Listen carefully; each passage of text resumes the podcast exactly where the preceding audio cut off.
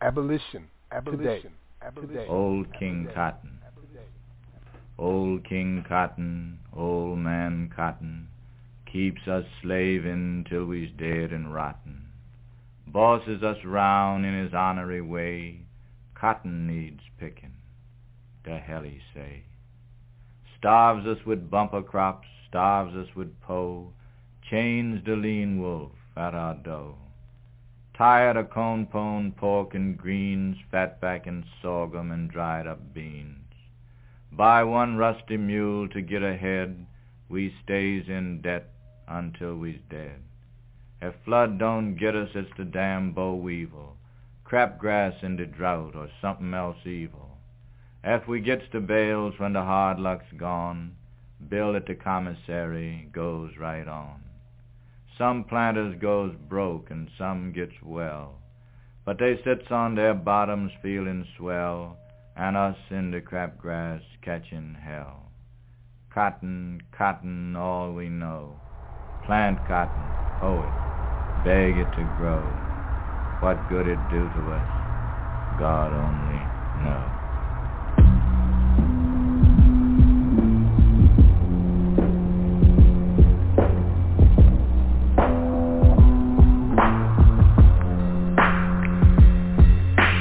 Cotton music, not that bottle popping music. It's that breaking free. Slavery was not an option music, not that Dr. Seuss's opportunist kindergarten music. It's that 90s clue mix, cool mix of Malcolm Pac and Lewis.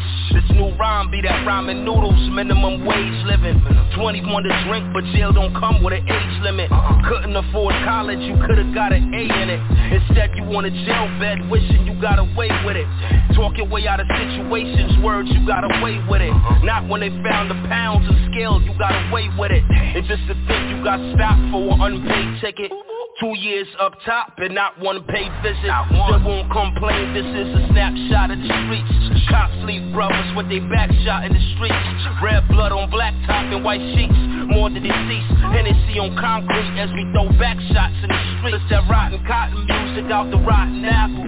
It's that rotten cotton field. Rotten cotton. It's that rotten cotton music out the rotten apple. It's that rotten cotton field. Rotten cotton field. It's that rotten cotton music out the rotten apple. It's that rotten cotton field. Rotten cotton field. It's that rotten cotton music out the rotten apple. It's that rotten cotton field. Rotten cotton field. It's that rotten cotton music. No Democrat or Republican. More than busting windows out. No Jasmine Sullivan. It's that machete with sharp double edges. Ready to start trouble. Up with a death wish. Up at breakfast like working a double. Studying the slave masters' ways and rituals. Can't lick your goals even to those who say they liberals. Plotting to overthrow. Gotta stay low. Can't speak subliminals. We ain't get no heads up when it came to steal the minerals. As men, women, children suffer. Wouldn't kill us, made us tougher. We up after supper, coming after the infrastructure that kept us under, kept the culture held hostage. So like hostages held by a bounty hunter, we kept the hunger. Jail number, green jumper, or number 23 jumper. No more picking cotton, we riding bumper to. It's that rotten cotton music out the rotten apple. It's that rotten cotton field. Rotten cotton field, it's that rotten cotton music out the rotten apple. It's that rotten cotton field. Rotten cotton field, it's that rotten cotton music out the rotten apple. It's that rotten cotton field. Rotten cotton field, it's that rotten cotton music out the rotten apple. It's that rotten cotton field. Rotten cotton field, it's that rotten cotton music. I can smell the smoke aroma. Black Wall Street burned down in Tulsa, Oklahoma. Broken homes to Oklahoma. The Black Panthers, that same smoke aroma gave blacks cancer. Black Wall Street gave blacks hope. Felt like our last chance to be more than a singer, an actor, or black dancer. Black Panther began re-inspiring us. Then they shot a black man on camera to kill the fire in us. Firing us from your networks and record labels. Once admiring us, till we spoke truth instead of fables. So instead of cable, we hit the streets and the net with it. Equity and sweat with it, and still get a check with it. Let's get it. We begging for Nathan, got our own label poppin'. No more picking cotton. We leaving it to rotten. It's that rotten cotton music out the rotten apple. It's that rotten cotton field. Rotten cotton field. It's that rotten cotton music out the rotten apple. It's that rotten cotton field. Rotten cotton field. It's that rotten cotton music out the rotten apple. It's that rotten cotton field, rotten cotton field. It's that rotten cotton music out the rotten apple. It's that rotten cotton field, rotten cotton field. Abolition, abolition, today, abolition.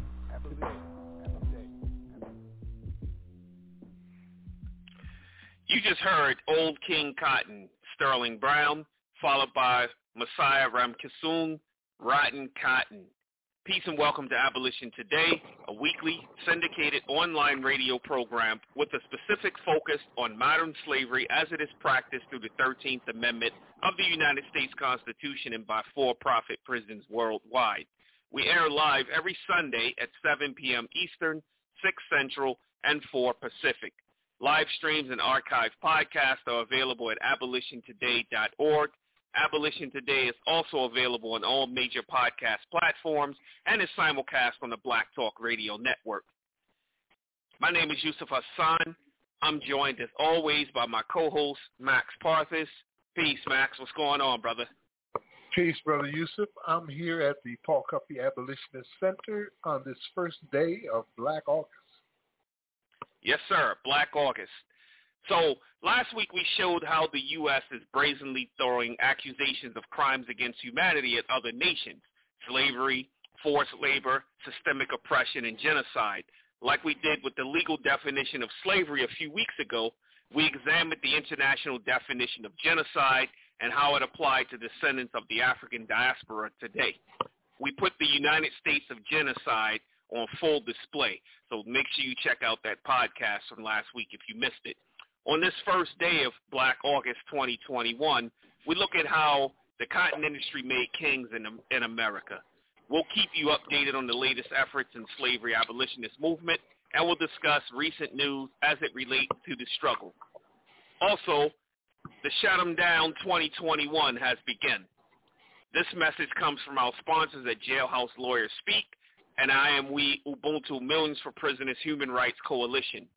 Follow the link, I am we ubuntu.com and we'll discuss more of that during tonight's episode. And of course, we've got music, poetry that will touch your soul and move your body, including bringing the voices of the ancestors back to life in our Bridging the Gap segment. So before we get down with all of that, Max, tell us about your week. Oh, man. Um, there's quite a bit going on, actually. Uh, let me start out with uh, saying peace to everybody who's tuned in today. Could have been anywhere, but you're here. I really appreciate that. We got some That's things right. to say. Uh, last week, we, we took on a big job and we killed it. Uh, we did what we do. Same thing we did when Right. we gave the legal definition of slavery. We did that with genocide. And, and within a two-hour period, we really broke it down. Uh, tomorrow night, I'm having, I don't know if it's an interview or a discussion with Sister Danny Cook, formerly of uh, Tennessee. Uh, she has been doing a lot of confrontating racist uh, rhetoric and actions and uh, systems, and it's caused her to get a lot of death threats. And so she ended up having to leave Tennessee. So she wants to bring me in on her podcast tomorrow, and uh, we'll talk. So I think it's going to be like 8 p.m. Uh, if she's in Tennessee, that would be 7 p.m. Tennessee time, 8 p.m. our time. I'm not sure where she moved to. Uh, I'll put it on my page, so make sure you follow me at Max Parthas, and uh, you can tune in with myself and Danny Cook tomorrow. Uh, also, um, I wanted to break down a little bit about Black August as well as the national shutdown demonstrations. Uh, the national shutdown demonstrations are organized by Jailhouse Lawyers Speak, uh, one of our sponsors uh, who helped us, to, who named our show and actually got us started here uh, on Abolition Today. Uh, there's an article from Truthout that explains it. It says in 2020, during just the first two months of the pandemic, incarcerated people collectively participated in at least 106 COVID-19 related rebellions in the United States. This year, organizers with Jailhouse Lawyers Speak, JLS, a national collective of imprisoned people fighting for human rights, are calling on non-incarcerated people to share the baton by holding national shut 'em down demonstrations on August 21st and September 9th. So, you know, it's always been between those two dates that they organized their events, like we did the Millions for Prisoners Human Rights March, that was August 19th. Uh, and Black August represents quite a few things. So if you're able to mm-hmm. organize in your city or state, um, make sure that you uh, go ahead and put something together to help these brothers and sisters behind enemy walls get justice and freedom. So Black August is, uh, let me read another one. This is from San Francisco Bayview, a little bit of that. It says that um, it was Jakarta Katari's death that first inspired the concept of Black August among New Africans imprisoned in California. Initially, it commemorated the lives and deaths of George L. Jackson, who was murdered by California prison guards on August 21st, 1971. His brother Jonathan Jackson and James D. McClain and William Christmas, who died during an armed action to free Comrade George and others, staged at the Marin County Courthouse on August 7, 1970. And W.L. Nolan, Alvin Sig Miller, and Cleveland Miller, who were assassinated by prison guards during a racial melee that was instigated by the pigs at Soledad State Prison on January 13, 1970. Since its early beginnings, Black August has grown to embrace many significant events and people in our history of struggles in America, especially those that have occurred during the month of August. You know, like uh, it's just man, so much has happened. August 1st was the day that they uh, Britain ended slavery. Uh, brother that got killed back in the 60s, and they had to open coffin. Emmett Till uh, um, in in August. Uh, just so many things says, but for these struggles of peoples and their sacrifice, we would not have survived until today. Black August cannot be looked upon lightly. Black August is now observed each year by our people across the diaspora. Indeed, it is. I know I've been observing it now for at least the past decade and participated every year in something. We'll be doing so this year as well. Uh, Yusuf? That's that's uh, a lot of information you put out there, Max. Uh, a lot of stuff going on. We'll have all kinds of announcements for the entire month. You know, uh, this week was a down week for me. I was just uh, a little under the weather, so I was on the mend for most of the week. You know, and you know I'm at about 80% right now, and I'm ready. You know, to kick off uh, Black August and definitely get into this King Cotton that we have going on. You well, and I have talked about this for a little while. Yeah, it's a, another one that I have produced over a year ago, and just never had the opportunity to really sit it in because it's a little long. It's uh, 13 minutes, uh, and it talks about Cotton's relationship to the United States and, and the history of that. It's very powerful, powerful clip. So tonight we're going to uh, not only play it, but we're building a whole program around that. I'm looking forward to it as well. But that opening track from my brother Messiah Ramkissoon, as right. well as the poem Old King Cotton, Sterling Brown, uh, that was a very powerful way to begin this program. Let people know where we're coming from, and I hope that by the end of the program, also that we'll understand that it wasn't really cotton that made America rich. The cotton was a vehicle. You know, it, it, mm-hmm. it was mm-hmm. something else, and you'll see and hear about that throughout the evening. Yes. Absolutely, and you know, I'm I'm always thankful that we're in the position to disseminate the information that we give out because, you know, from day one, we've set out to uh, clarify things. You know, there are a lot of misnomers and misinformation being put out or misdefinitions of things. And so one of them is being the role that Cotton played in establishing the United States. And like you just said, it was a vehicle, but it wasn't the institution itself. You know, Cotton, you know, because if that was the case, you know, it wouldn't still be continuing. But as we'll show throughout the show, that Cotton, especially cotton plantations, are still very much alive within the prison system. So we know that there's some other system that has it in place and has it generating the type of money that it's generating, Max. Man, let me uh, give people a little bit of history. The beginnings of America and the beginnings of the cotton trade and slavery all kind of coincide together. Uh, let me explain how, right? The first mm-hmm. declaration mm-hmm. of intent to enslave human beings in the Americas as an industry happened in 1492. And this is a quote from Christopher Columbus's journal describing the Arawak tribal people living in the Bahamas.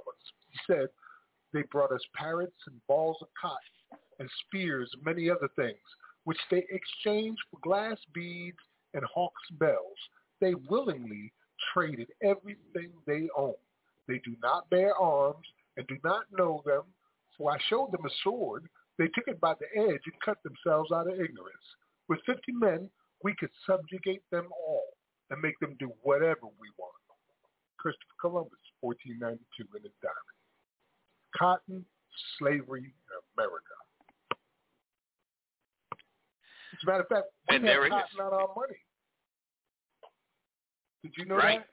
Yeah. Right. We had cotton on our money. In North Carolina, the five dollar bill um, and the one dollar no, the five dollar bill and the four dollar bill both had images of slaves which they valued. It was their image to the world saying, Look, we are rich, biatch, and this is how we're rich.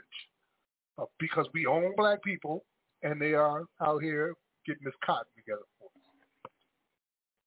In the one image, there's a woman with maybe a two-year-old on her back, and she's holding her basket in her apron to pick cotton, and they seem oh so happy. Both of them are smiling, and all you can see is teeth and bright eyes. And it's speaking of money, uh, U.S. currency, still to this day, 75% of uh, U.S. currency is made of cotton. So cotton is still, you know, well with, within the U.S. economy. That the actual paper that's made is 75% cotton, 25% linen. So cotton still holds its place. It definitely does. And there are prisons in America, like in Texas, Louisiana, Louisiana, where black men are picking cotton for free again.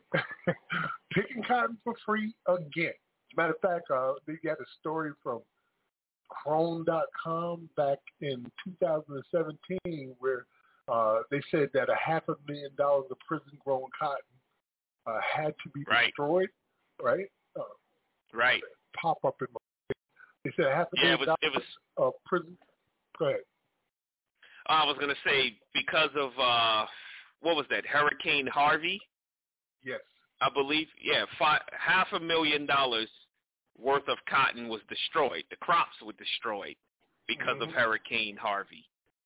On a Texas Half a prison. million dollars on a Texan prison. Yeah, on a Texas prison, 300 acres of unharvested corn and miscellaneous other vegetables included in in that as well. But Absolutely, you know, that's and- the type of money they're making on cotton over in Texas. Absolutely. So there's an article from lithub.com, L-I-T-H-U-B, and it's entitled The Straight Line from Slavery to Private Prisons. And they say, like prison systems, like prison systems throughout the South, Texas grew directly out of slavery. After the Civil War, the state's economy was in disarray, and cotton and sugar planters suddenly found themselves without hands they could force to work. Fortunately for them, the 13th Amendment, which abolished slavery, left a loophole. It said that neither slavery nor involuntary servitude shall exist within the United States except as punishment for. As long as black men were convicted of crimes, Texas could lease all of its prisoners to private cotton and sugar plantations and companies running lumber camps and coal mines and building railroads. It did this for five decades after the abolition of slavery, but the state eventually became jealous of the revenue private companies and planters were earning from its prisons. So between 1899 and 1918, uh, the state, talking about Texas, bought 10 plantations of its own and began running them as prisons. Began running the plantations as prisons hmm in Texas. Y'all don't see the connection? like 2021 right now, a half a million dollars in cotton that just got lost because of Hurricane Harvey. Harvey, what the hell are they doing with a half a million dollars of cotton in prison? Right. That is a lot of cotton. You And- know, because I, I have to I have to look and see how much uh, cotton goes for by the pound. Right. Uh, in Louisiana, they're doing it at four cents an hour. out there picking cotton in the hot sun in a prison that was formerly a plantation and is so damn big that it is a metropolis of its own, the size of the Isle of Manhattan. like, right. it's amazing that how can something that big and in your face not be seen? Like you know, nobody knows what's going on apparently. So Anyways, according man, to reports, go ahead. any according to reports as of 2018, cotton went from anywhere from $87 to $95 per pound.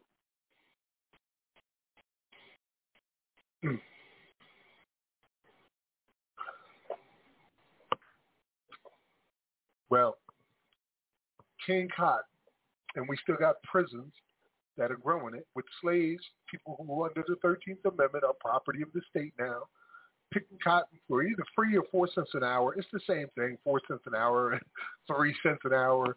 That's not right. any kind of a salary that you should be talking about. Um, and they take whatever little bit they give them anyway right back out of it or overcharge them on things.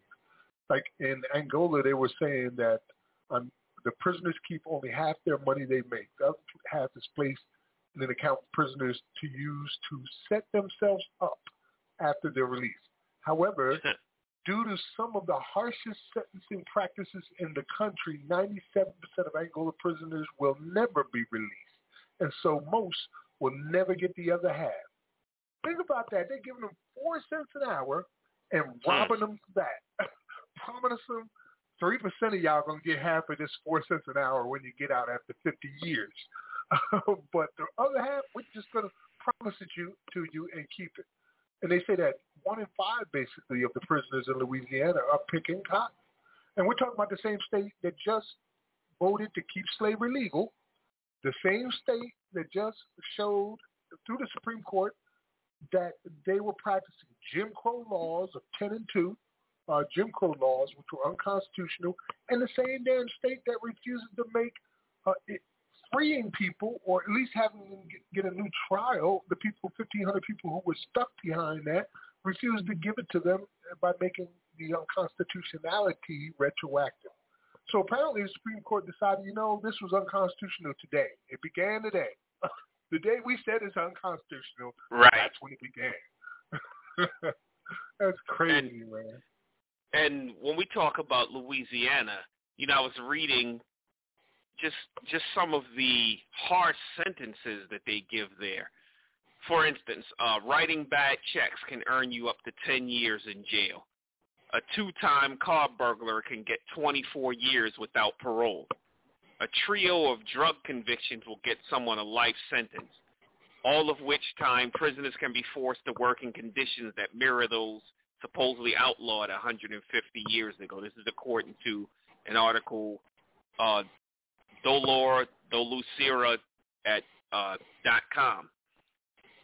So, you know, we say we hear writing bad checks. You know, a person usually in most states gets probation or they'll get some minimum sentence. You know, three years, five years. Not that I'm downplaying that. I mean, one day in jail is far too much for most offenses because you know you lose your civility, you lose your humanity but I'm in no way saying that, you know, three to five years is something small. But it's just showing the difference. You can get 10 years for that or stealing a car, you know, New Jersey Drive. Max, you're from New Jersey, and, you know, New Jersey put, uh, you know, car theft on the map, you know, in the movies. Well, mm-hmm. something simply like that, just having a joyride will get you 24 years without parole in Louisiana, and it will send you off to a plantation to pick cotton or tobacco or sugar, all of these things with no end in sight. Yeah, it's you know there's so much to talk about with this, but I think that we should go ahead and get into the star of the show for tonight. Uh, the brother that is going to uh, you're going to hear now is Attorney Jeffrey Robinson. He's involved in quite a few criminal justice reform, uh, and he discusses these issues on a regular basis. I can't say I agree with everything that he's talking about, not necessarily in right. this clip, but in my mm-hmm. research of him. but he knows what he's talking about here for sure. And we're going to share it with you today. So this is the Max Mix King Cotton Mix with attorney Jeffrey Robinson. You're listening to Abolition Today with Max Parthas and Yusuf Hassan, abolitiontoday.org. We'll be right back after this. Abolition. Abolition. What these people have forgotten is the story of King Cotton. And my point is that from Plymouth Rock, white supremacy was the basis of how this country was formed. It doesn't mean that we're not a great country. It doesn't mean that we currently are all bigots. It means this is the truth about how our country was formed, and we can either deal with it realistically and as the truth, or we can keep trying to deny it. And in terms of keep trying to deny the nature of our true history, I feel like just saying, how's that working out for us? I'm now going to show you, in the words of the people who built the country, how important white supremacy was. What these people have forgotten is the story of King Cotton. Important as the soul is to the body, and without it, no house can gain a proper stability. And you're like, Jeff, that's 1784, a long time ago. What these people have forgotten, bear with me, 40 of the 56 signers of the Declaration of Independence owned other human beings. The founding fathers of America had absolutely, positively no problem with white supremacy. They believed in it. It was the truth. It was the reality of their time. And they weren't embarrassed to say it. What these people have forgotten is the story. One of the main reasons that Native Americans were driven off their ancestral land. The plantation owners had to have room. If you're going to grow cotton and tobacco, need a lot of land. What these people have forgotten is the story of King Cotton. 13% of the entire American population was enslaved by 1860. Can I see a show of hands? How many people understood that slavery was that pervasive? And maybe some, and that's good, but you know what? I guarantee if you knew that, you didn't learn it in high school, and you didn't learn it in college. You learned that somewhere else. This is not taught to us. To understand the economic dependency on slavery. And so when I talk about the monuments and the Civil War and the things that are behind this, one of the other things I would just encourage you to do, like any other investigation that you would do, follow the money to understand what the motivation is. Just follow the money. The Indian Removal Act of 1830 took 100,000 adults and sent them on our version of the Long March. And you see how many of them died on that march. What this did to the Choctaw Indians in the southeast was horrendous. And here's why they did it. Because they needed room for this. What these people have forgotten is the story of. People may think, well, I have an understanding that slavery was somehow directly tied to cotton production, and cotton production was kind of important. I want to ask you to think about that in some different and before we do that, let's talk about Andrew Jackson, who was the architect of the Indian Removal Act. And our president, once again, we talk about rewriting history. You can't diss Andrew Jackson. He's on the $20 bill.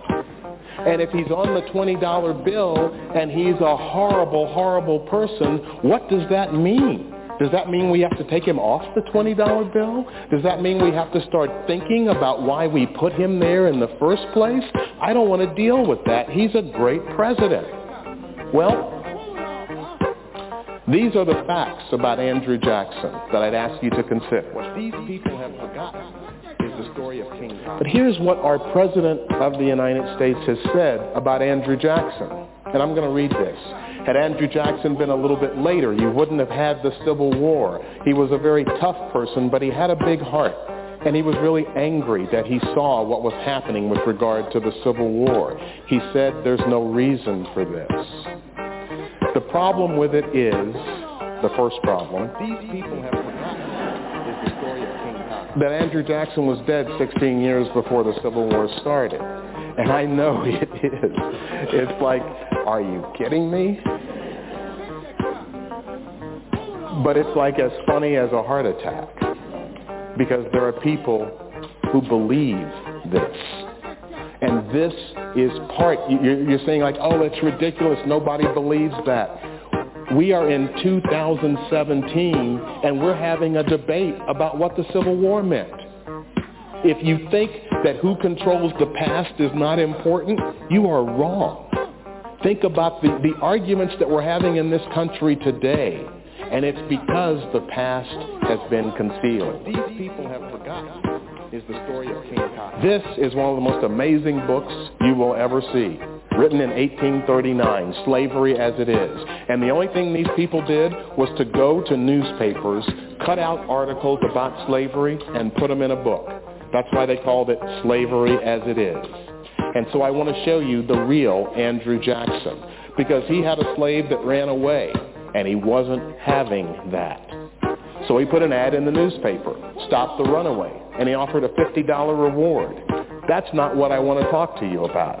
It's the end of this newspaper advertisement put in by Andrew Jackson near Nashville, state of Tennessee.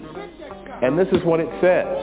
If you find that slave, $10 extra for every hundred lashes any person will give him to the amount of 300. What these people have forgotten is the story of King. When people say folks didn't fight the Civil War about slavery, they were about defending slavery. This is years before the Civil War. This is slavery as it is. Everyone knew that this is what slavery was about. There weren't any questions about it. These people have forgotten is the story of King Cotton. So, Texas school officials are saying we want our children to learn that slavery was a side issue to the Civil War because it's divisive. We have to look forward. And, and President Trump is saying we need to love each other now and whatever. But we need to love each other and we have to look forward, not backward. And I get that. Looking forward is important. But if you are looking forward from a place that is false, then where you're looking forward to is the road to hell. We can't go forward without acknowledging where we have been. What these people have forgotten is the story of King Cotton. And that's something that I will never forget. I didn't have to learn this in the past six years. I had to learn the true meaning, but I didn't have to learn the term because King Cotton was part of my upbringing in Memphis, Tennessee. King Cotton was a food brand. King Cotton was on everything. There was actually a hotel King Cotton in Memphis. Army and Navy Club, completely air conditioned, bed and halls sprinkler protected, three channel radio and Muzak and overlooking the Mississippi River. This was one of the luxury hotels in Memphis. But what does the phrase King Cotton mean? What it meant to me was bacon because King Cotton bacon, King Cotton sausage, King Cotton like rolls, this was, this was like the food of my childhood. Everybody in Memphis bought King Cotton brand. And when I finally found out what the name actually stood for, I felt like I wanted to throw up. Because King Cotton, the theory that was used by Southerners before the Civil War to say, we can do this. We can break away from the North and it's economically feasible. And here's why. Everybody depends on our cotton. We can shut down the mills in the north in a heartbeat. Britain and France are going to have to make a decision. Will they support us militarily? Because we can cut down their mills. We just won't send them our cotton. It couldn't have been more practically and beautifully stated than it was by Senator Henry Hammond of South Carolina. Without firing a gun, without drawing a sword, should they make war on us, we could bring the whole world to our feet. What would happen if no cotton was furnished for three years? England would topple headlong and carry the whole civilized world with her save the South. No, you dare not make war on cotton. No power on earth dares to make war upon it because cotton is king. Follow the money. This is how important cotton was. What these people have forgotten is the story of King Cotton. What kind of money are we talking about? 1840, cotton made 59% of all U.S. exports. This is 16, 15 years before the Civil War. 1.5 million pounds with about 700,000 slaves, and you can see how that changed. 2.25 billion pounds and almost 4 million slaves. This is what made America wealthy. This was the formation of wealth. And folks, I just want to make sure as a side note to say, I hope you don't think that the money made from slavery just dissolved and went up into the air. It went into companies and businesses and not even tracing and blaming those corporations. Those corporations hired people and paid their salaries and their benefits and gave them the ability to raise families and to pass wealth on through the generations.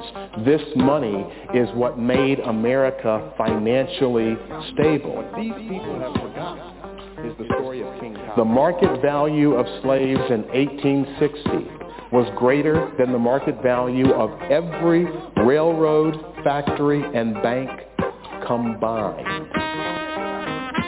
Follow the money, because the money we're talking about was huge, huge.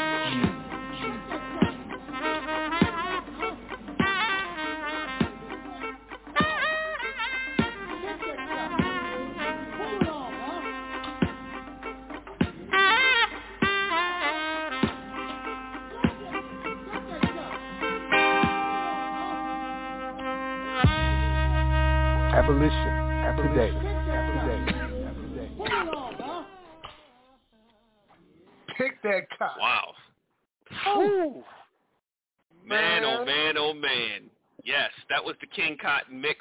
That was attorney Jeffrey Robinson out of uh, Memphis, Tennessee, who is the executive director of the Who We Are Project. And until April 2021, he was also the deputy legal director and the director of the ACLU Trone Center for Justice and Equality. Welcome back to Abolition Today with Max Parthas and Yusuf Hassan. Max, man, oh man, oh man, it was just so much, so much that uh, Jeffrey broke down for us in that in that uh, talk right there. The talk itself is an hour and 41 minutes, and I just clipped out 13 minutes worth that I thought would be very, very impactful. Um, and it was, indeed it was. But the whole thing is is definitely a must see, and you can get that at Abolition Today on our Facebook page. It's called a must watch wow. entirely: the truth about the Confederacy in the United States. And it's from 20, uh, 2017. So he's really addressing like critical race theory back in 2017 before everybody got their panties in a bunch when we started telling the truth about America. right. Right. Wow. Yeah, I need to go listen and watch that entire thing. You know, when I first saw that the track was 12 minutes long, I was like, uh, I don't know what are the listeners going to think of such a long track? But as I'm listening to it, the 12 minutes was up. It seemed like it had only been three minutes. I was like, man, it's over already. So I definitely need to go hear the rest of it because that was yeah. powerful. I took quite a bit of notes. It's like my third time hearing it, third or fourth time. So many things stood out. I don't even know if I can go over it all. You know, the story about Andrew Jackson alone uh, was worth the price of admission. This yes. bastard put a fifty dollar reward out for his escaped enslaved person, a, a person he enslaved personally, the president, and then right. put at the end uh, in the ads that he would give anybody willing to do it an extra ten dollars per 100 lashes for up to 300 lashes. Imagine some racist, white supremacist, KKK, slave-owning bastard, uh, fugitive slave hunter catching you and giving you 300 lashes. I don't know if you've seen that film, uh, The Underground Railroad, but in episode one, there's a brother that that happened to, and that's how you would look. Like you, you might as well not even be alive if you live through it anymore, because it's ripped you to shreds. Right. So that was the, the you know Andrew Jackson and the lies they was telling about him and stuff like that. And how you know they're trying to conceal the past. And I, I got to get that book, Slavery as It Is. Or if you're one of our listeners and you want to make a donation to the Paul Company right. Abolitionist Center, pick up the book, Slavery as It Is. One for yourself maybe and one for us. And send us the copy so that we'll have it here uh, at the center. And um, see what else he was talking about in there. There's like so much, like I said. At one point he said that cotton was so powerful that no gun and no sword uh, could stand against it, that it could bring it, the whole world to its knees. And what he meant by that is that the industrial revolution was going on the back of cotton. It, cotton was going in the north here in the United States, New York, places like that. They had these industrial mills where immigrants would come in and start a new life, right? And they'd work in these right. mills, fabric mills. And guess where the cotton was coming from? From the south. and it was building up this huge industrial revolution, not only in America, but also in Europe. And if they stopped giving you that cotton, when 60% of the imports were cotton, it would bring the world to its knees. But that's the question that I think needs to be answered. What was the real value? Was it the cotton that were enslaved? Because he said at one point that the market value of the enslaved Africans in America was worth more than the banks, the railroads, and the factories combined. So it seems to me that the cotton was just the vehicle, but it was the slavery that made it all possible, especially after 1789 and the cotton gin was created. That was it right there. Because before that, it would take you like all day to do a tenth of what the cotton gin could do. And then after that, it created the demand for slaves. They went from 700,000 in 1789 enslaved Africans and natives all the way up to 4 million in 1865. Yusuf? well, you you touched on it uh, uh, on almost everything that I was going to say, so that at least shows that we, we definitely wanted to bring home the, the same thing. Yes, cotton was the king, but slavery made it possible. That's yes. what it boils down to because without the institution of slavery, you know, had there not been the loophole, as we've presented in the articles before, if, if there was no loophole there, then many of many or all of those plantations would have shut down because they would have had no labor. They would have had no laborers. So that just goes to show that slavery rescue these industries when we start talking about cotton, sugar, tobacco, railroads. So these companies wouldn't have been able to uh, have these huge bankrolls from all the money they saved from not having to pay their laborers. So yes, cotton's king. Slavery was the institution that allowed it to be king. Right because it could have been anything. It could have been tobacco. It could have been marijuana. But without that slavery, it would have been worthless. Is how the Industrial Revolution really got its boom through slavery. and you heard earlier in the other clips where they was talking about how these prisons that they were building were built on plantations, cotton plantations, huge tracts of land turned into prisons.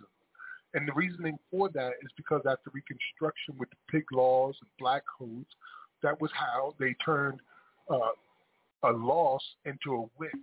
Uh, they may have lost the war, but the states were allowed to continue using slavery through their prison systems.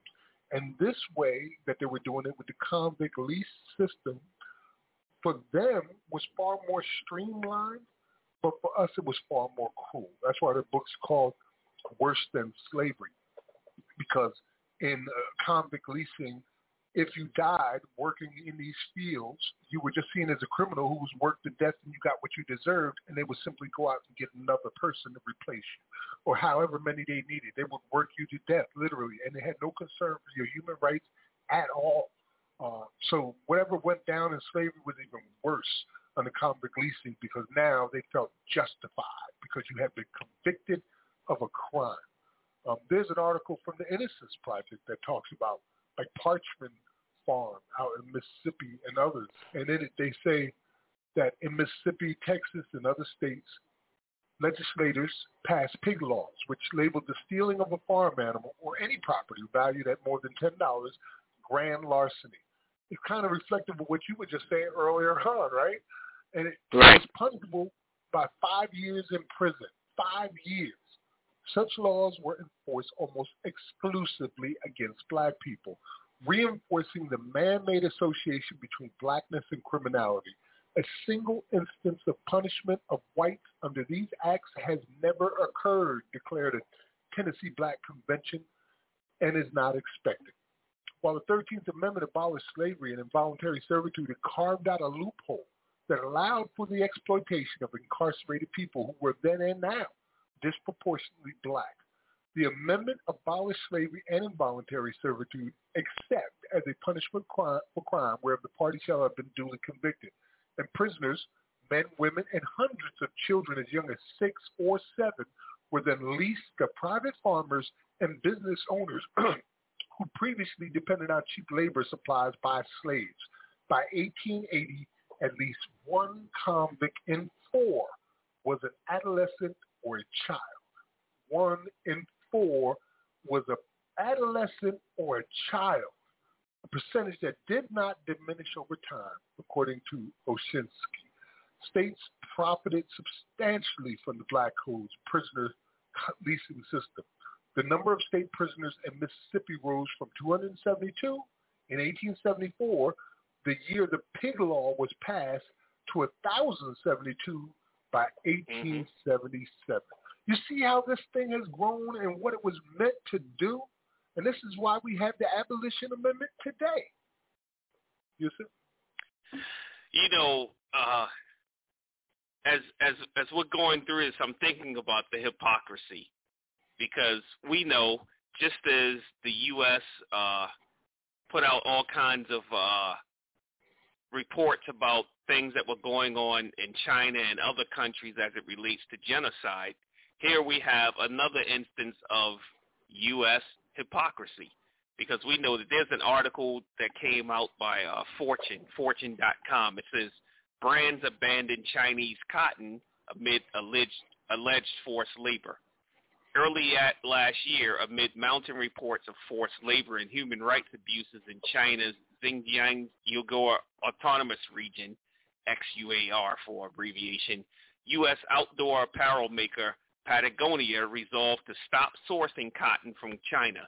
From April 2020 on, the brand's global suppliers had to vet and eliminate any links to the world's largest cotton producer.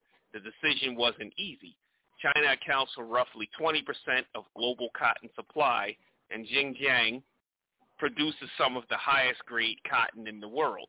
Some of the other uh, retailers who were pulling away from these uh, Chinese uh, cotton manufacturers are LL Bean, Victoria's Secret. Hey, how how how uh, hypocritical is that? We know that uh, it wasn't until maybe two years ago that uh, Victoria's Secret stopped using prison labor to build their products.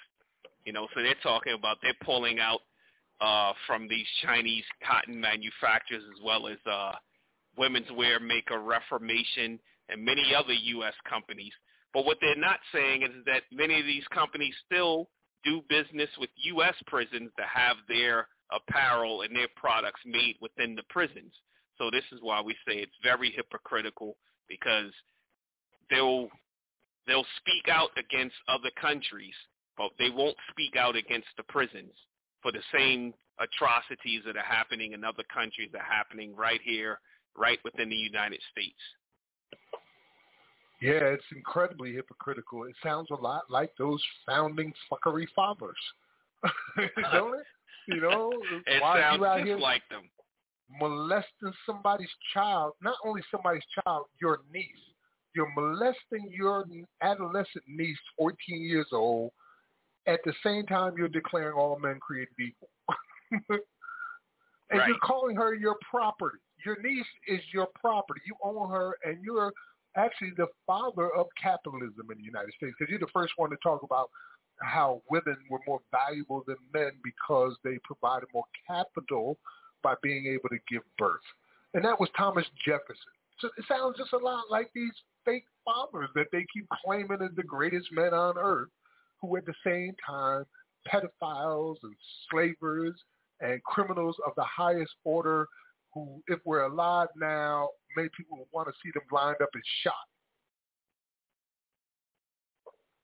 I'm just saying, you know, which is why we here in 2021 have to have all of these states remove the exception clause for slavery because apparently it was a thing where 24 states had exception clauses to slavery. In addition to that, Puerto Rico's got it and Washington, D.C. And they didn't get it all at the same time, so it kind of proves our point that they put that exception clause in there to be able to exploit prison labor and now warehousing bodies for profit. So as of now, at this date, we've got four states where slavery's been abolished. Yay for us through the Abolish Slavery National Network. Uh, we've got eight that are scheduled to have um, theirs removed by 2022. Two are already on the ballot, which is uh, uh, Oregon and Tennessee. And yesterday we brought Maine into the mix. So Maine's about to follow suit and get on board too. Uh, we'll have 38 states involved in this abolition movement by the time we get to the November elections. That's the goal.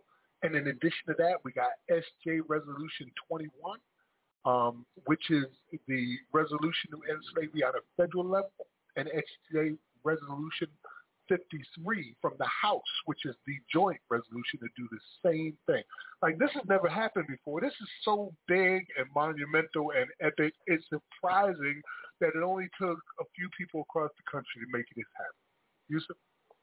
Yeah, and we've reached critical mass now. Critical It mass. started right with just now. a few. Mhm. You know, and it's funny as you were talking about, you know, the states having uh, exception clauses. Think of all the states that joined the union after the uh, 13th Amendment was uh, ratified. So that means that they came in at a time when slavery allegedly had been abolished, but they walked in the door and added uh, the clause along with exceptions. Yeah, some did it before the 13th Amendment, like Alabama and Ohio had this, and Vermont. They all had this before the 13th Amendment. Remember, there were uh, seven iterations prior to the eighth. Uh, so seven Right. times they tried to put the same type of thing through and successfully had done so. And then the states started adding them afterwards. The ones that didn't already have it, uh, they started adding theirs afterwards once they saw what the South was doing and how it was Right. benefiting the North because of what the South. Absolutely. And we know some of the largest uh, prison manufacturing companies, you know, in northern, I mean, if we just talk about Corcraft in New York State, where during the pandemic we saw how much uh, hand sanitizer and gloves and other products were being made through Corcraft, which is uh in, inside New York State, which is supposedly a quote unquote free state, uh, a northern state, but yet they're heavily benefiting from the exception clause of the 13th Amendment. There's uh, this. You I had to watch a lot of old black and white videos in my research for this uh, topic here today, and one of them that I watched was called King Cotton, and it talks about specifically the Jewish community in the North and how they prospered because of the cotton industry working within the facilities, you know, with the factories and the processing plants and things like that. And it shows how mm-hmm. as immigrants they came and made their mark and established themselves and got generational wealth. But look where it came from, because we've established already it really wasn't the cotton. It could have been any damn thing. It was the slavery that was making things happen. So the cotton was the grease for the machine, but the slavery was providing uh, the entire network. Uh, so do they owe anything for that generational wealth that they gained through slavery? Like everybody was gaining except those who were enslaved and the free black population. It, it's terrible. And even today they talk about how there's nobody alive who own slaves and they don't own nothing they don't own nothing for what somebody else did or the great grandfathers and stuff like that. Right. But they don't right. realize they're benefiting from that stuff right now. As I keep saying, if you own prison stock or jail bonds, you are a slaver. if you're a policeman, you're a slave catcher. Uh, no exceptions. you're a slave catcher. You only need to catch one. We've determined that too, right? That you only need to catch one slave right. to be a you slave only catcher. need to catch one. So you know, the average person with a four. I'm sorry, Max. Go ahead. That's it. Keep saying. I was going to say the average person with the 401k plan. You know, you work a job and you're getting a 401k or 403b. You own prison stock against your knowledge because many people don't even look into where uh, uh, TD Ameritrade or uh, what what is it, uh, Fidelity, Charles Schwab, the, you know these companies that manage companies' portfolios, they don't really look and see what they're investing in. So you may think, okay, they're investing in, say, for instance, BAE systems or something, you know, that's manufacturing anything in technology, but they're not looking to see, well, guess what? BAE systems also uses prison labor. So you're involved in it without even knowing. So that's right. why I've always encouraged people, look, you have to go inside your portfolio and see who these companies are, what their products are, what are they putting out there. You know, you have many companies where, you know, it was always the one thing, you take Mattel, Mattel, the toy manufacturer, and, you know, for years they manufactured the M16 you know, and people didn't know that, and it wasn't until people started learning of it that they separated from their their arms manufacturing from their toy company. So you, a company may be well known for one particular product, but it's the other things that the companies do that that you may not know, and that's why I say many people are investing in slavery against their knowledge. So you have to go inside and look to see where your money's going because Otherwise, you are a willing participant in slavery. You know, it's funny you mentioned Victoria's Secret earlier uh, because, you know, a lot of these major uh, fashion designers now are under scrutiny because they're using, you know, labor uh, from uh, third world countries or cotton that's coming from China and things like that. And Victoria's Secret was one of the ones that decided they're not going to use – cotton is coming from China because it has these questionable origins. But Victoria's Secret was employing women right here in South Carolina inside the prisons to sew their underwear at 28 cents an hour. And, and that was perfectly fine for them, huh? you know, that was perfectly fine. Uh, listen, I, I want to get into our music break. Think that's a good idea? Absolutely. All right, uh, let's get into the music break. Um, I want to give people a little description of it beforehand. Um, first, we've been dealing with some issues for some years here, and it's expressed through this mix. Uh, what I'm talking about is these cotton camps for children, where they've been taking children out to cotton fields, black children in particular, having to pick cotton and sing slavery songs. Um, and there's this starts out with a brother who's a grown man now in, in his 20s, and he's telling his story of when he was in the fifth grade and they sent him to one of these cotton camps. And then it's going to be followed by Brother Tupac uh, featuring uh, Eminem called Black Cotton. And you'll also hear from a mother recently whose third grader had to go through that same damn thing. Uh, so you know, you know how we do it, abolition today. We be killing it with the music. And everything's a song and a poem. All right. So you're listening to Abolition Today with Max Parthas and Yusuf Hassan. AbolitionToday.org. Uh, we'll be right back after this. Abolition today. The racist field trip I have ever been on in my fucking life. They took us to a fucking cotton processing place. And there was a big ass cotton field out in the middle of fucking Raymond, Alabama in the south of Montgomery County. We went there and me and 28 other little nigglets in Miss Harper's third grade classroom, they took our asses out there in the middle of the fucking August heat and said, hey, y'all, they gave us bags and shit. Like little cute little plastic bags with a cute, with a cotton puff person with a smile on his face. And they're like, hey, y'all go out, y'all go out there, have fun, pick as much cotton as you want. And so I, my stupid ass went, you know, I went. My mama signed off on it and didn't think about it. And I went to the fucking field trip. Out there in the field just having a good old time. We were singing songs and shit in the middle of the motherfucking field. Picking goddamn cotton in the middle of the fucking heat. And then, you know, I'm thinking, because it's a field trip, they told us you can pick as much as you want. Hey, you get to keep the fucking cotton. You can keep it. So I was like, yeah, I'm going to keep it. And we go, go to get back on the bus. They're like, all right, kids, turn your bags in. And they take our asses inside and took all the damn cotton that we had. And then told us to get back on the fucking bus. So me being a little rebel, I took a handful of cotton, stuffed it in my pocket, and went home.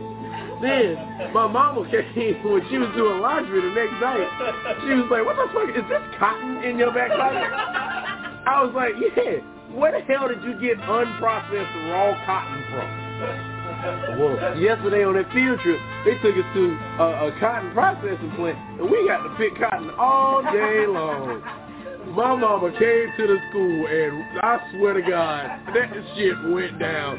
She locked this woman in a room like, how dare you jive-ass motherfuckers take my kids and all these other ashy little Negroes to a fucking cotton field in the middle of the summer.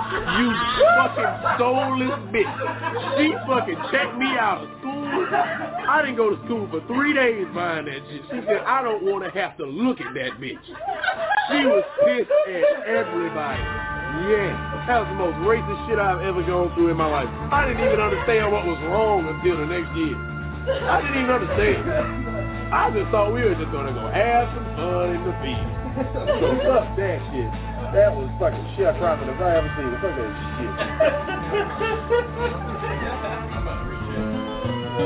shit.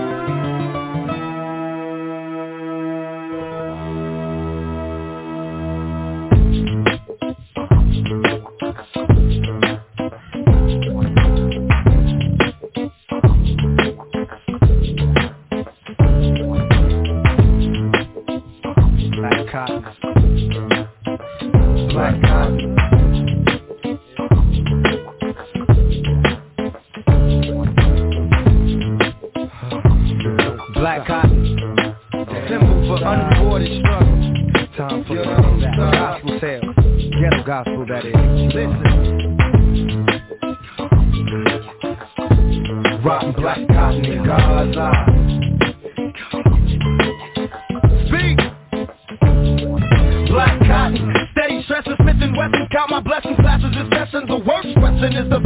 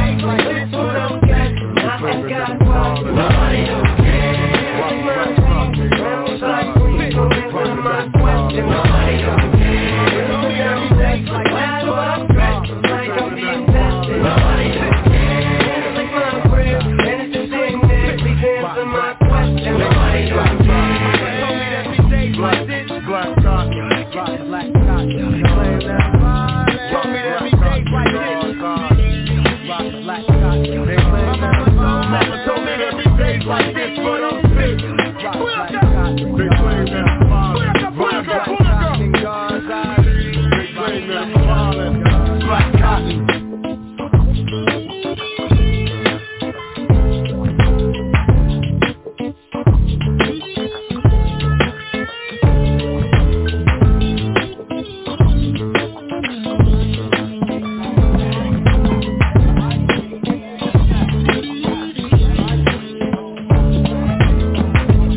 Carolina fifth graders told to sing while picking cotton in a field middle of Black History Month. I'm African American, and my ancestors pick cotton. Why would I want my son to pick cotton and think it's fun? Abolition, abolition, abolition, abolition. Welcome back to Abolition Today with uh, Max Parthas and Yusuf Hassan. That was the Cotton Picker Sing Songs. Uh, the music was uh, by the Funky Destination, the last Cotton Field song, and that was followed up by Tupac featuring Eminem, Black Cotton. Wow, Max. you know, just hearing that, you know, I, I think of just the weird things I went through in school, and I'm sure you have some similar stories, you know. but that's got to be the wildest one I've ever heard. you know, taking children, it, it, I'm laughing, but it's definitely not funny you know, but I'm just thinking of the excitement of children because they don't know any better. So you know, going out to a field and you telling them, mm-hmm. yeah, pick as much cotton as you want. You know, I'm hearing the guy tell the story, and you know, and of course they all probably were competing with each other to and see who could pick the, the most cotton. The people. yeah, and then when they go it. to get on the bus, they're like, no, you can't take that with you. And I'm glad, you know, he had the wherewithal to stash some in his pocket, which that would have definitely been me.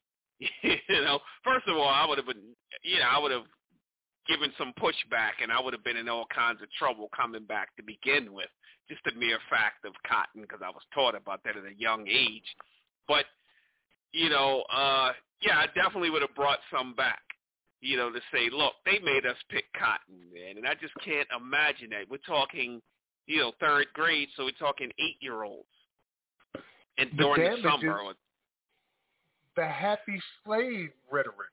You know, oh, we're right. out here singing and picking cotton and enjoying ourselves, pick as much cotton as we want. Uh, it's a beautiful thing. You're going to have a wonderful experience and go home remembering how picking cotton was great. You know, like really, like right. It's, it's the happy slave uh, psychosis that they keep trying to put on us. Like you were saying about Andrew Jackson, you know what I mean? Like we were happy. Uh, we were fine with slavery. Uh, everything was great, and they were giving us a hand and bringing us into civilization and making us civilized. Because you know we were savages. Remember, even the Constitution says the, the Indian savages, and we were the right. savages too. So this right. is indoctrinating children. And just as we heard, uh, oh, what's the gentleman's name? Uh, I can't recall his name offhand, but he just said a few weeks ago of how slavery was like the great thing for us. You know what I'm talking about, the neurosurgeon. Uh, yeah. Who's the head There's of, of head of housing right now. I can't recall his name offhand. Yeah, yeah, the brain surgeon. Um, yeah. Uh, yeah, I'm the same way right now. I can't remember his damn name, but you know what oh, I mean. Wow. That's good because we should. He don't. He don't need to have his name name uh, name remembered because the things that he tends to say makes Kanye West look tame. Like saying how the family structure was better during slavery. Like, fool, right. what the hell is wrong with you? You were, yeah, you Ben Carson. Sell, ben Carson. they were selling our children. They was putting our children into prisons. They were selling our wives and raping our little girls. And you talking right. about how the family structure was more uh, was stronger during slavery. This damn fool. You know, I, I just can't. I can't take them. I, I can't take these damn fools. Listen, if you want to join this conversation, feel free to call us at five one five six zero five nine eight one four five one five six zero five nine eight one four. We got time for a couple calls. Uh, if you do call in, remember to press the number one on your keypad. So we know you have a question or comment because people sometimes call in just to listen. So yeah, I had to say that to get that ran away because it was another ran on its way, man. Hey, ran on, brother, ran on, man. you know, Tupac was talking about black absurdity cotton. of that.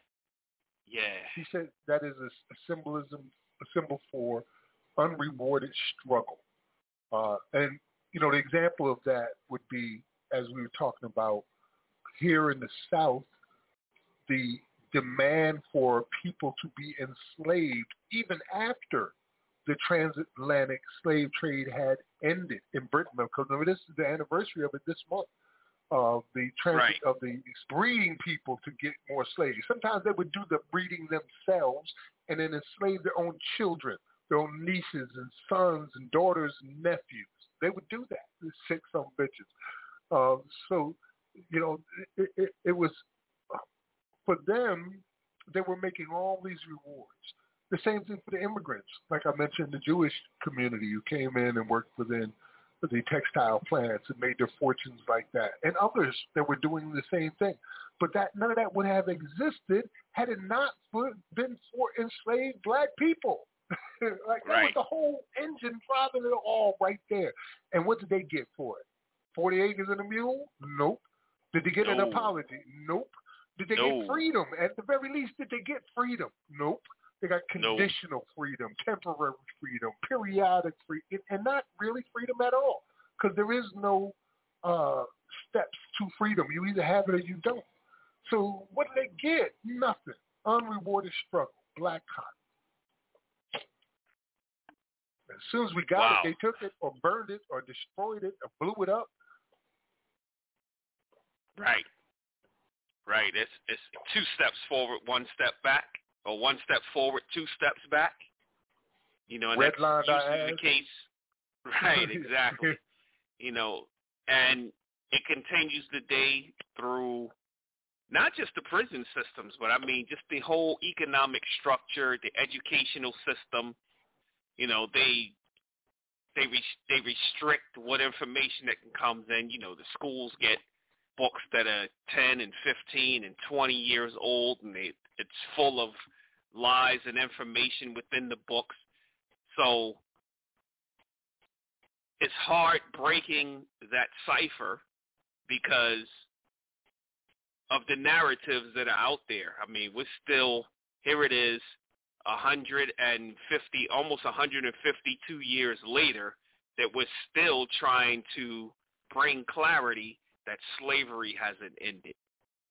Yeah. So and then we look at all of the other things, the other things that we say that we haven't even gotten to yet because many don't even realize that it all ties into going back to uh, the topic of slavery. I mean, if you just even talk about redlining, or you talk you talk about uh, the discrimination in loans.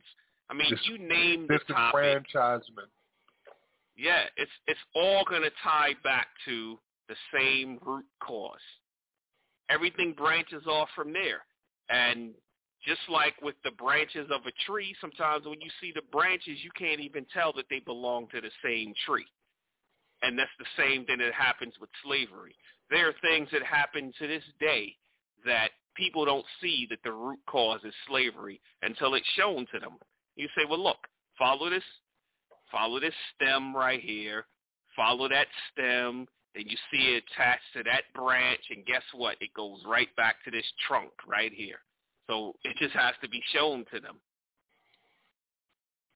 You know, so I sometimes share my own personal history on the program, and I've mentioned Paterson, New Jersey before, and I, in hindsight, have been able to realize what was happening then, but I was so sure at the time. I was a young man, but I saw these things occur with my own eyes as they took jobs out of our community, and then we lost our homes, and the homes were taken over and sold on the low to immigrants, uh, Hispanic Mhm. communities. I watched the black communities disappear. I watched our people be displaced. My fam- my own family members be, be displaced, and then I saw them usher them into what they called the Alabama Projects, which are basically sardine cans uh, for human beings to live in, and some of the most terrible places in, in the nation. It was so bad that the Alabama Projects, at the time that my family had been forced to live into these concentration camps, uh, were the they had the highest AIDS infection rate in America, and that's what we were living in. Uh, the drugs, Hmm. the crack, the crime, it was all rampant. And at the same time, the for-profit prison industry was invading that city with the jail that they had just built in the, at, at that period in the early 90s. And so while the people were being destroyed and turned into a, a criminal mind state, they were farming them and taking them out just like they would do black back with the black codes and the pig laws and putting them in these prisons.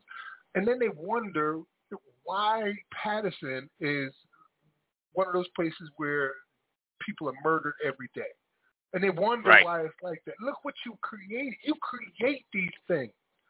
You, Right. you, you were it wasn't cotton that was your uh, prime uh, value for the country. It, it wasn't cotton that was the product. It was human lives that you were destroying all the way up till present day in order to make your money on it.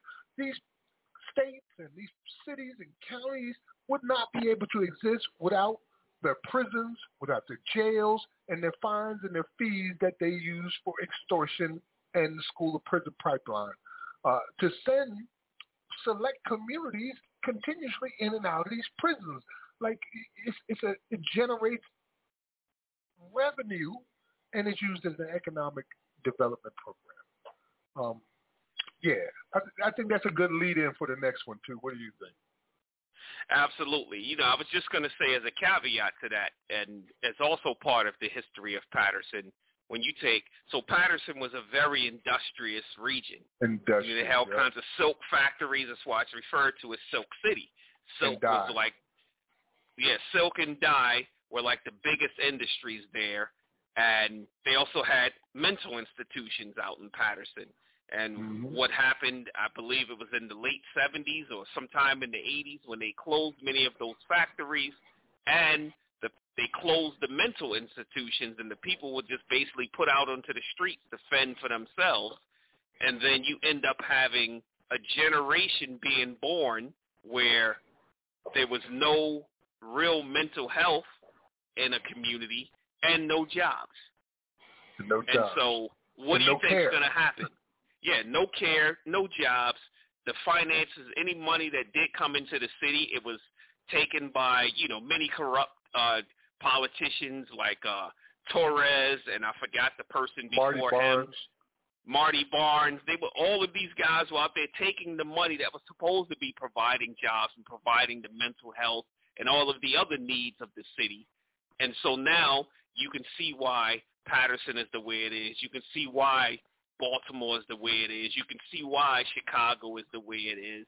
It is the Detroit, as Hillary Clinton would say it, the unintended consequences. But we know they were intended because when they make moves, they make moves 20, 30, 40, 50 years ahead of time.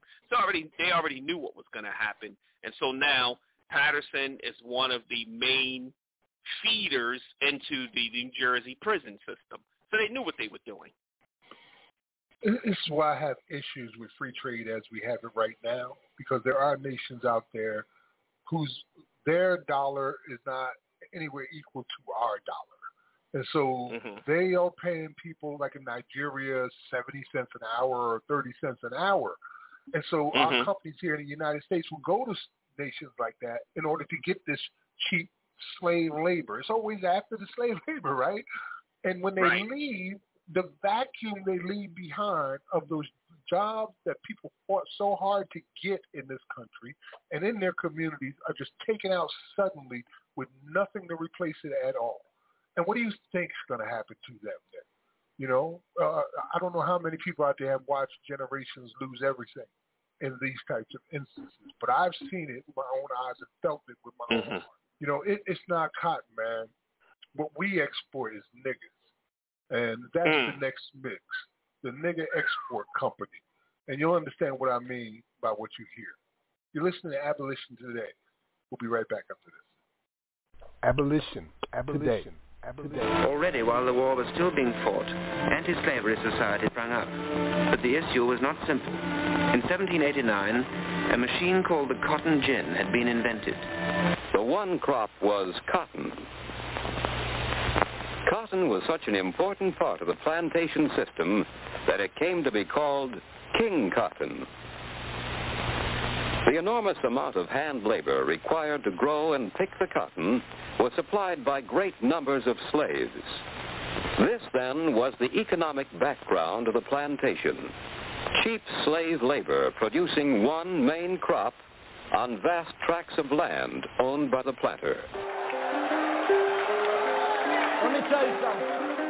There is no nobility in poverty. I have been a rich man and I have been a poor man, and I choose rich every fucking time Because at least as a rich man, when I have to face my problems, I show up in the back of a limo wearing a $2,000 suit and a $40,000 gold fucking watch. Our way of life is very precious to me. I will do whatever is required to maintain it. I feel the way most of you running your properties is shaking the graciousness out of our civilization. Mr. McKay wears out his darkies in four to five years. Mine live out their entire lifetime. Then why do you have more runaways than all of us put together? We'd better all understand this uh, darky we own, gentlemen. He's the only self-reproducing machine in the world, in the world, in the world. Run it. I first met him in Africa as a young man when I ran a ship in the illegal slave running trade before I settled down here in the very legal slave driving, cotton trade. Boys, attend to the gentleman.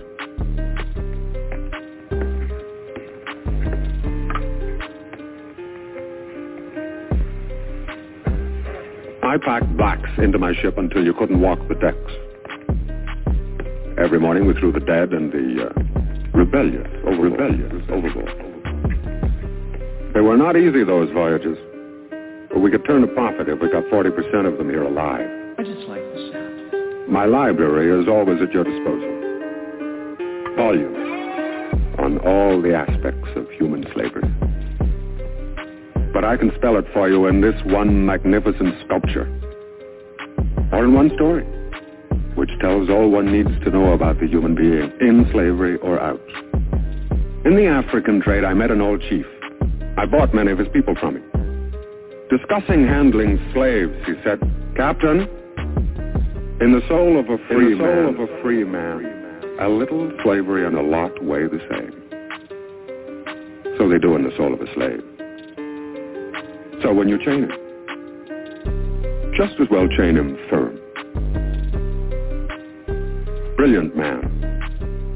He was as black as coal. He'd find your views, Mr. Bennett, romantic. Danger, danger. I know you all wonder why I keep these things in my house.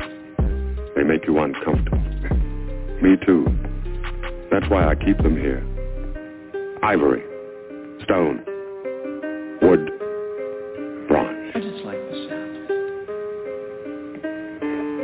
Don't gawk, boy.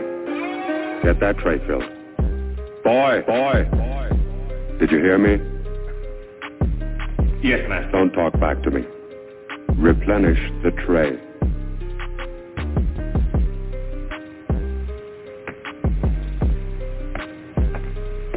I just ordered a darky out of this room. Do you know anything about him? From his facial characteristics, his people probably came from the Songhai tribe, the area around Timbuktu. 300 years ago, they had a university there where the most delicate operations were performed for cataracts of the eye. People came from all over the world to have their sight restored by these extraordinary black surgeons.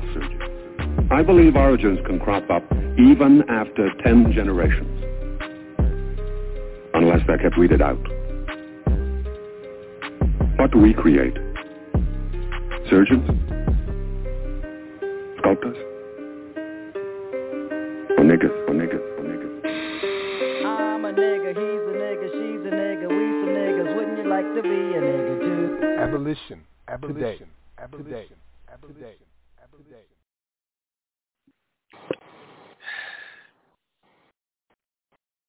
The Nigga Export Company. That's a Max mix.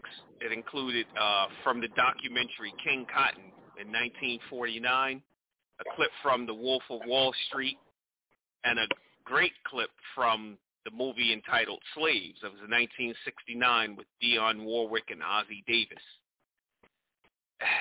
And Max, you know, Oh, I, ended with Easy as I'm listening, sorry, and it ended with Easy E. and it ended with Easy E, right? And I'm listening, and I'm like, wow. So he says, okay, you know, in the mornings we would throw throw the dead and the rebellious overboard, and if we can uh, get 40% of them there, we can turn a profit. You know, just showing, as we were already saying, how they pre-plan things. You know, because the only way you know that is if you're doing the number crunching in the in the planning. So they said, okay, we'll pack it so much so that you can't even walk through the ship. And if we can get 40% of them there, we're going to turn a profit. Yeah, that just shows that they look at it as collateral damage, you know, acceptable losses. Um, I remember at one point he said they went, I went from the illegal slave trade to the legal slave cotton trade. And, and Right. that was exactly what was going on. These people who should have been in a freaking prison or shot for their crimes against humanity were allowed to come here and establish new fortunes, doing the exact same thing. But instead of bringing them over from Africa, they bred them, like literally bred human pe- beings, like you would breed wolves to finally get yourself a chihuahua. Right. They said, what are we exporting? Uh, surgeons? You know? And he said, no, we're exporting niggas. And that's 69, 1969. So they've always known what the real value was. The value was not in the product that was greasing the currency uh, veins throughout the you know world. The value was in slavery, and it was a sick, twisted type of thing they had going on because you know they already felt like they justified it by declaring that we were less than human, uh, and we were you know close to apes, and they needed us. Uh, but also, they got this joy out of breaking a great people or enslaving a great people. He was expressing that, saying, you know, this guy comes from Timbuktu, and these they were eye Right. surgeons and great, you know, and I broke them. Look at them, and you know, even if one pops up, I can break them too. You know, it reminds me of the Secretary of State uh, who passed away recently. What was his name? Um, Rumsfeld. that- Rumsfeld, Donald Rumsfeld, and how he owned Mount Misery. And Mount Mhm. Misery is where they sent Frederick Douglass to be broken by the slave breaker. who had been breaking slaves there for generations. And then that house and that plantation and that land was bought by the Secretary of Frickin' Defense, Donald Rumsfeld, knowing very well exactly what the reputation and history of that house was. That's that twisted, evil joy you get out of knowing you're breaking somebody who's great. Uh, it, it's only something that a wicked person would understand or be able to even call a form of joy. But that's what we're dealing with. And I'm imagining every time he had dinner at his home, you know, new guest over, he's bragging to them, yeah, this was the house where Frederick Douglass was sent. You know, he would even know the history because they take pride in certain things like that. They say, yeah, this is what this is. This is Mount Misery. Mount Misery, yeah, where they sent him to be broken, like others like him had been broken before. And instead he became one of the greatest men this country has ever seen we didn't deserve him for sure. We don't even study him. Like, and he's one of the greatest that we've ever seen. Like, well, I study him, you study him, and others who listen to this program has heard quite a bit of Frederick Douglass. But on average, right. he should be taught like standard in school. Uh, the speech that he gave in 1888 that denounced slavery, I mean, denounced the emancipation as a stupendous fraud, should be mandatory reading at, at every grade level from fifth all the way up to university. Like you should know this right. speech happened. I'm just saying, you know what I mean? Like he, right. this is what he said, and he broke it down in such detail as only he could. And we're running around here talking about the emancipation in Juneteenth and the 13th Amendment, talking about slavery ending as if he never said that. it's wow. a sick, sick world. Um, and is a lot of uh, misinformation that's put out, and there's pride and ignorance. People had pride in ignorance and not mm-hmm. wanting to know the truth, to accept what other people have said as the gospel without ever even checking it in, uh, anything behind it. It's just accepting it. It drives me nuts, especially when I see my own people following, uh, like walking in lockstep with white supremacists. Like these these people are saying and doing this. This is the source of the information, and you're down with them. It drives me nuts, man. Um, I heard an interview recently Charles Blow did on the Black News Channel, right? And mm-hmm. he had this General Ty Seidule, and he wrote a book. Uh, I think it's called Ely White and Me or something like that. They'll they'll talk about it on the clip. Uh, but he really broke down uh, also as well what the bottom line was for America to be America, white supremacy needs to exist. And the opposite of white supremacy is black slavery.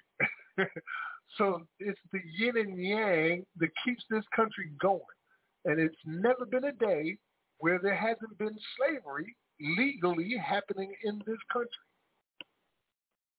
All right, so uh, feel free to throw in any comments or news. If not, we'll go ahead and do the BNC when you're ready. Oh, absolutely. Go ahead because uh, I just wanted to. So the book he wrote was called Robert E. Lee and Me: A Southerner's. Reckoning with the Myth of the Lost Cause. Mm-hmm. It's the lies we keep telling each other. Uh, and here we're trying our best to be right about at least one thing on Abolition Today, abolitiontoday.org. We'll be right back. Abolition. Abolition, abolition, abolition. Earlier this week, I mentioned how America is in the midst of another lost cause moment where Republicans attempting to play revisionist history in matters of race and oppression to push their version of American narratives. In his book, Robert E. Lee and Me, A Southerner's Reckoning with the Myth of the Lost Cause, Ty Seidule uncovers the truth about the Confederacy and its primary goal during the Civil War, which was to subjugate and maintain the enslavement of black people. Joining us to discuss the book and America's track record of painting false narratives to manipulate history is retired Brigadier General and professor and author Ty Seidule. Professor Seidule, how are you? I'm great, Charles. Thank you so much for having me. Absolutely, sir. Uh, so I, I, made a comparison to, you know, uh, what is happening now around critical race theory, uh, and, um, and uh, defund the police and all forms of kind of race issues and the 2024 presumed candidates all using the same language around America's not a racist country to say that is kind of a lost cause moment in the vein of what was happening after the Civil War, although clearly a, a, a smaller version of it. How do you see what's happening now? Is that a fair comparison? Well, uh, Charles, I don't think the lost cause ever really went away. I mean, this myth that that that that the, that the Civil War about the Civil War stayed through the 20th century. And I think only now are, are we really beginning to understand how bad it was. And so the fact that, that many people are going back to those same lies, the big lie, the, the biggest lie in American history, it, it, it doesn't surprise me because it's it's always been there, and it's such a such a, a huge part of our historical past. I mean, they were doing this in textbooks in the early part of the 20th century, where where um, United Daughters of the Confederacy were burning books, enforcing uh, textbooks to ensure that it said that the Civil War wasn't about slavery, that slaves were happy in their condition, just these monstrous lies. The textbooks I had in Virginia growing up as a kid also did the same thing to show segregation was great. Textbooks are always doing this, and the reason is history is dangerous. It goes after our myths and our identities, and when somebody challenges those myths and our identities, the reaction, as we've seen, is ferocious. Ferocious. ferocious. Yeah, this is from Michael Fanone, Metropolitan Police Officer. You're on trial right now, lying, and uh, you want an Emmy, an Oscar? What are you trying to go for here? You're so full of shit, you little. Little man. I can slap you up the side of your head with a backhand and knock you out, you little You're a punk You're a lion How about all the scummy black scum for two years destroying our cities and burning them and stealing all the stores and everything? How about that assaulting cops and killing people? How about that, you That was on the goddamn Capitol. I wish they would have killed all you scumbags because you, you people are scum. They stole the election from Trump, and you know that, you scumbag. And you, too bad they didn't beat the shit out of you. You're a piece of shit. A little, you scumbag.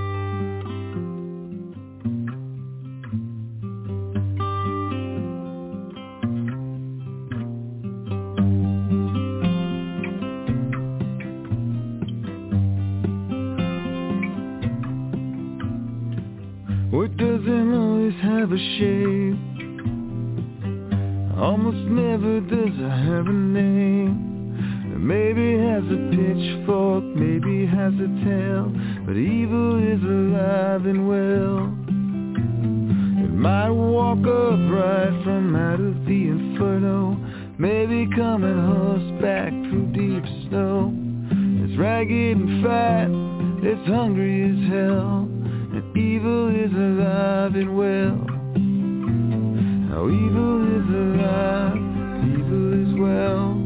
Evil is alive, evil is well. On your feet to the tower and yell. Evil is alive and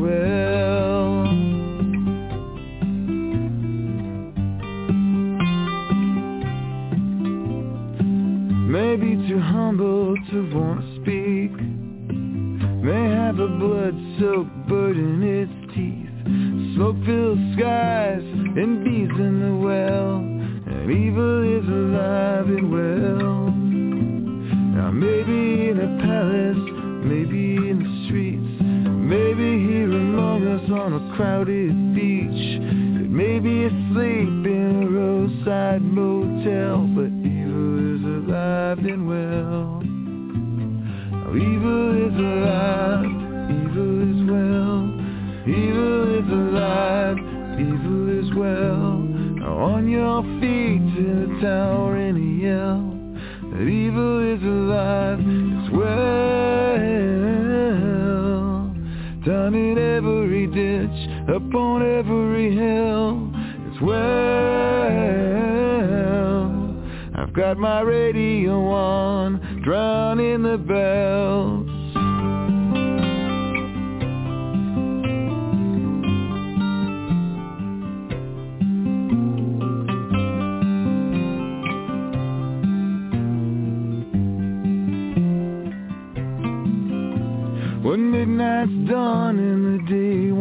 Start. All I ever gave you was a broken heart. What's hard to admit, but it's easy to tell that evil is alive and well. Now evil is alive, evil is well. Evil is alive, evil is well. Now on your feet to the tower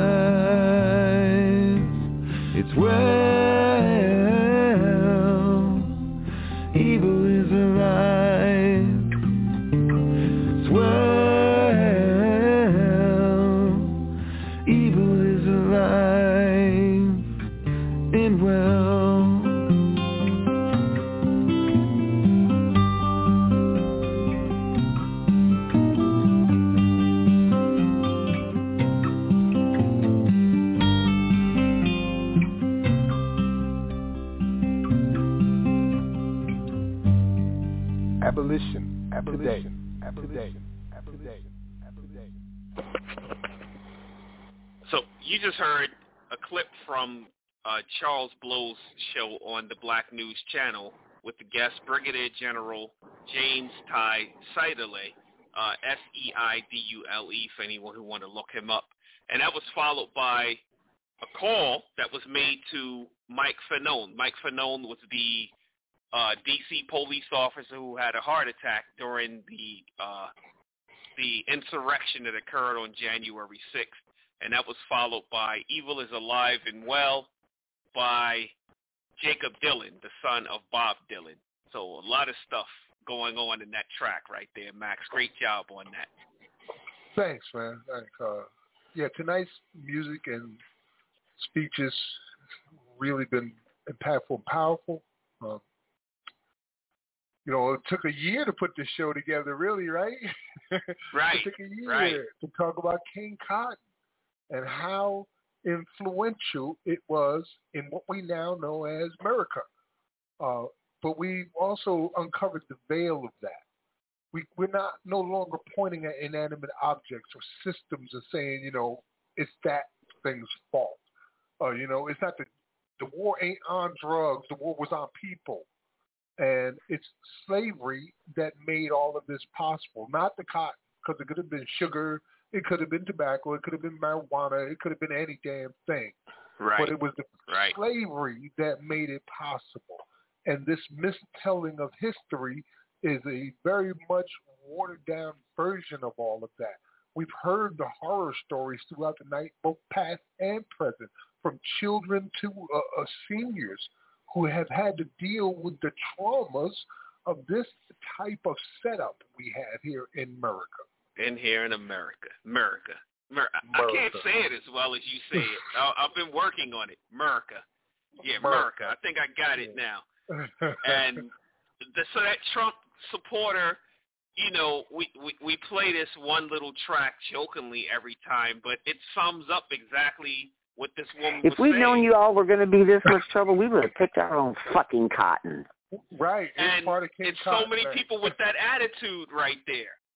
Yep. They have that same attitude right there. They even told this guy, this you know, this Trump supporter, they all supposed to be about back the blue and all of this stuff. And he said, look, you know, I wish I'd have been down there because I would have killed all of you. He was calling them all kinds of scumbags, you know, after his testimony.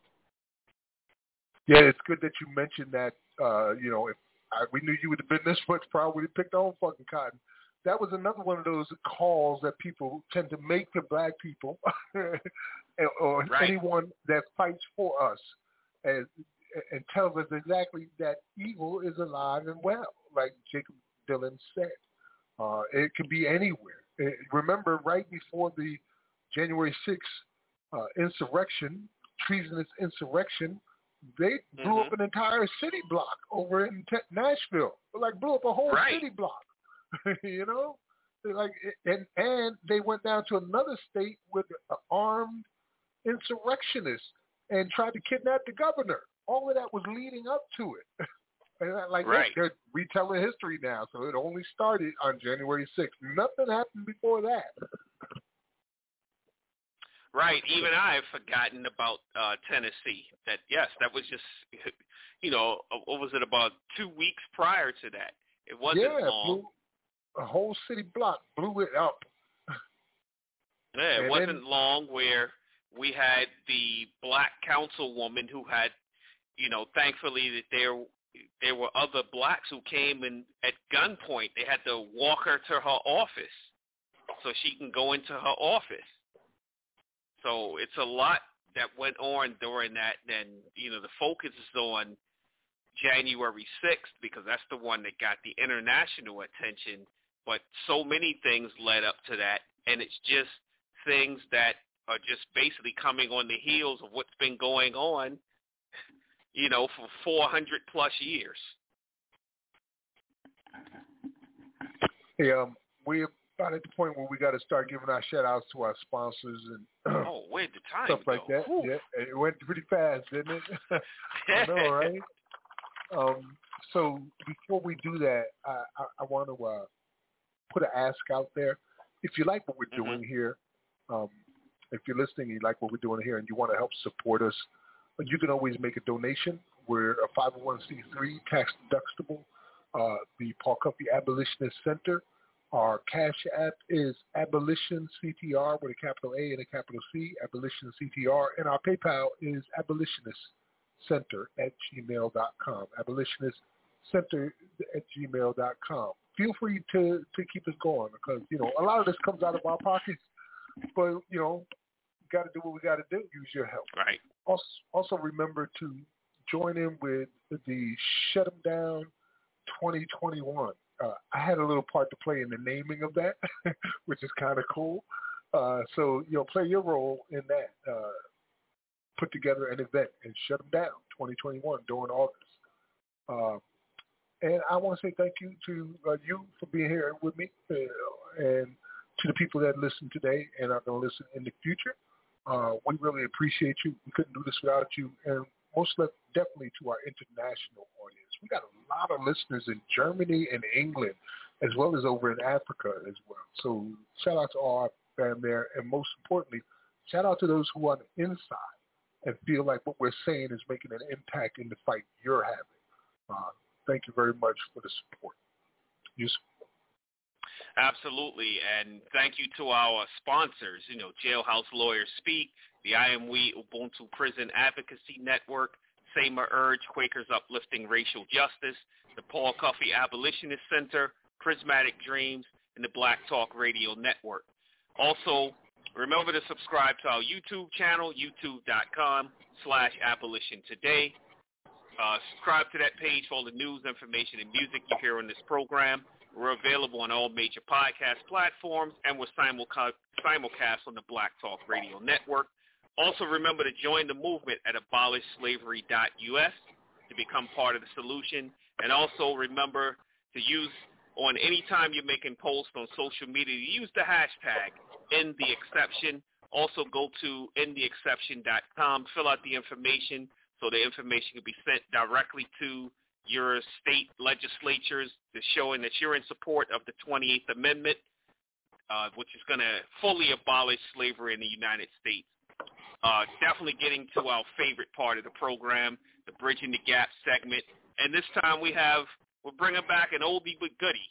Ossie Davis is going to read Frederick Douglass's Part 17, The Three Boxes, followed by Lauryn Hill, Black Rage. We'll be back on Sunday, August 8th, inshallah, God willing, with another masterclass on slavery abolition. So until next week, think about abolition today. Peace. Peace to you, Max. Love you, brother. Peace, sir. Abolition. Today. It was my good fortune to be present at Abraham Lincoln's inauguration in March 1865, after his reelection as president, and to hear on that occasion his remarkable inaugural address. A series of important events followed soon after the second inauguration of Mr. Lincoln, conspicuous amongst which was the fall of Richmond. The collapse of the rebellion was now not long delayed, though it did not perish without adding to its long list of atrocities one which sent a thrill of horror throughout the civilized world in the assassination of Abraham Lincoln, a man so amiable, so kind, so humane and honest that one is at a loss to know how he could have had an enemy on earth. I was in Rochester when the news of Mr. Lincoln's death was received. Our citizens, not knowing what else to do in the agony of the hour, betook themselves to City Hall. Though all hearts ached for utterance, few felt like speaking. But I was called upon, and spoke out of the fullness of my heart. And, happily, I gave expression to so much of the soul of the people present that my voice was several times utterly silenced by the sympathetic tumult of the great audience. I have resided long in Rochester and made many speeches there which more or less touched the hearts of my hearers. But never till this day was I brought into such close accord with them. When the war for the Union was substantially ended and peace dawned upon the land, when the gigantic system of American slavery was finally abolished and forever prohibited by the organic law of the land, a strange feeling came over me. My great and exceeding joy over these stupendous achievements, especially over the abolition of slavery, which had been the deepest desire and the great labor of my life, was slightly tinged with a feeling of sadness. The anti-slavery platform had performed its work, and my voice was no longer needed. What should I do? The answer was not long in coming. Though slavery was abolished, the wrongs of my people were not ended. Though they were not slaves, they were not yet quite free. No man can be truly free whose liberty is dependent upon the thought, feeling, and action of others, and who has himself no means in his own hands for guarding, protecting, defending, and maintaining that liberty. Yet the Negro, after his emancipation, was precisely in this state of destitution. The law on the side of freedom is of great advantage only where there is power to make that law respected. The government felt that it had done enough for the former slaves. It had made them free, and henceforth they must make their own way in the world. Yet they had none of the conditions for self-preservation or self-protection. They were free from the individual masters, but the slaves of society. The old master class simply drove them off the plantation and told them they were no longer wanted there. I therefore soon found that the Negro still had a cause and that he needed my voice and pen with others to plead for it. I called upon the government to assist the landless Negroes of the South by colonizing them on lands abandoned by the slaveholders as they had retreated before the advancing Union Army. I urged further that these former slaves be equipped with implements to till the soil and arms to defend themselves.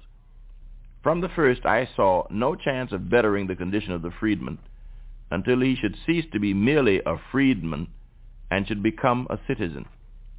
I insisted that there was no safety for him, nor for anybody else in America outside the American government, that to guard, protect, and maintain his liberty, the freedman should have the ballot, that the liberties of the American people were dependent upon the ballot box, the jury box, and the cartridge box, that without these, no class of people could live and flourish in this country. And this was now the word for the hour with me, and the word to which the people of the North willingly listened when I spoke. However, regarding as I did the elective franchise as one of the great powers by which all civil rights are obtained, enjoyed, and maintained under our form of government, and the one without which freedom to any class is delusive if not impossible, I set myself to work with whatever force and energy I possessed to secure this power for the recently emancipated millions. Two-thirds a person, rapings and beatings and suffering and worsen, like human packages tied up in strings. Black rage can come from all these kinds of things. Like race founded on blatant denial. Squeeze economics, subsistence survival, deafening silence and social control. Black rage is founded on wounds in the soul.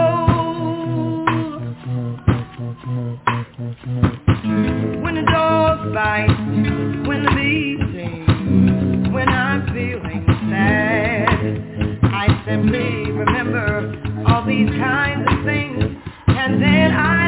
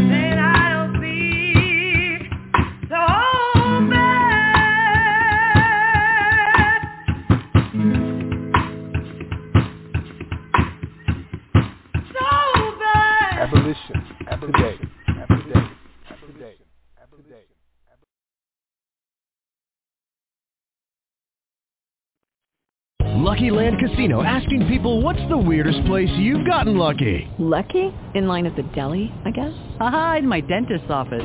More than once, actually. Do I have to say? Yes, you do. In the car before my kids' PTA meeting. Really? Yes. Excuse me, what's the weirdest place you've gotten lucky? I never win and tell. Well, there you have it. You can get lucky anywhere playing at LuckyLandSlots.com. Play for free right now. Are you feeling lucky? No purchase necessary. Void where prohibited by law. 18 plus. Terms and conditions apply. See website for details.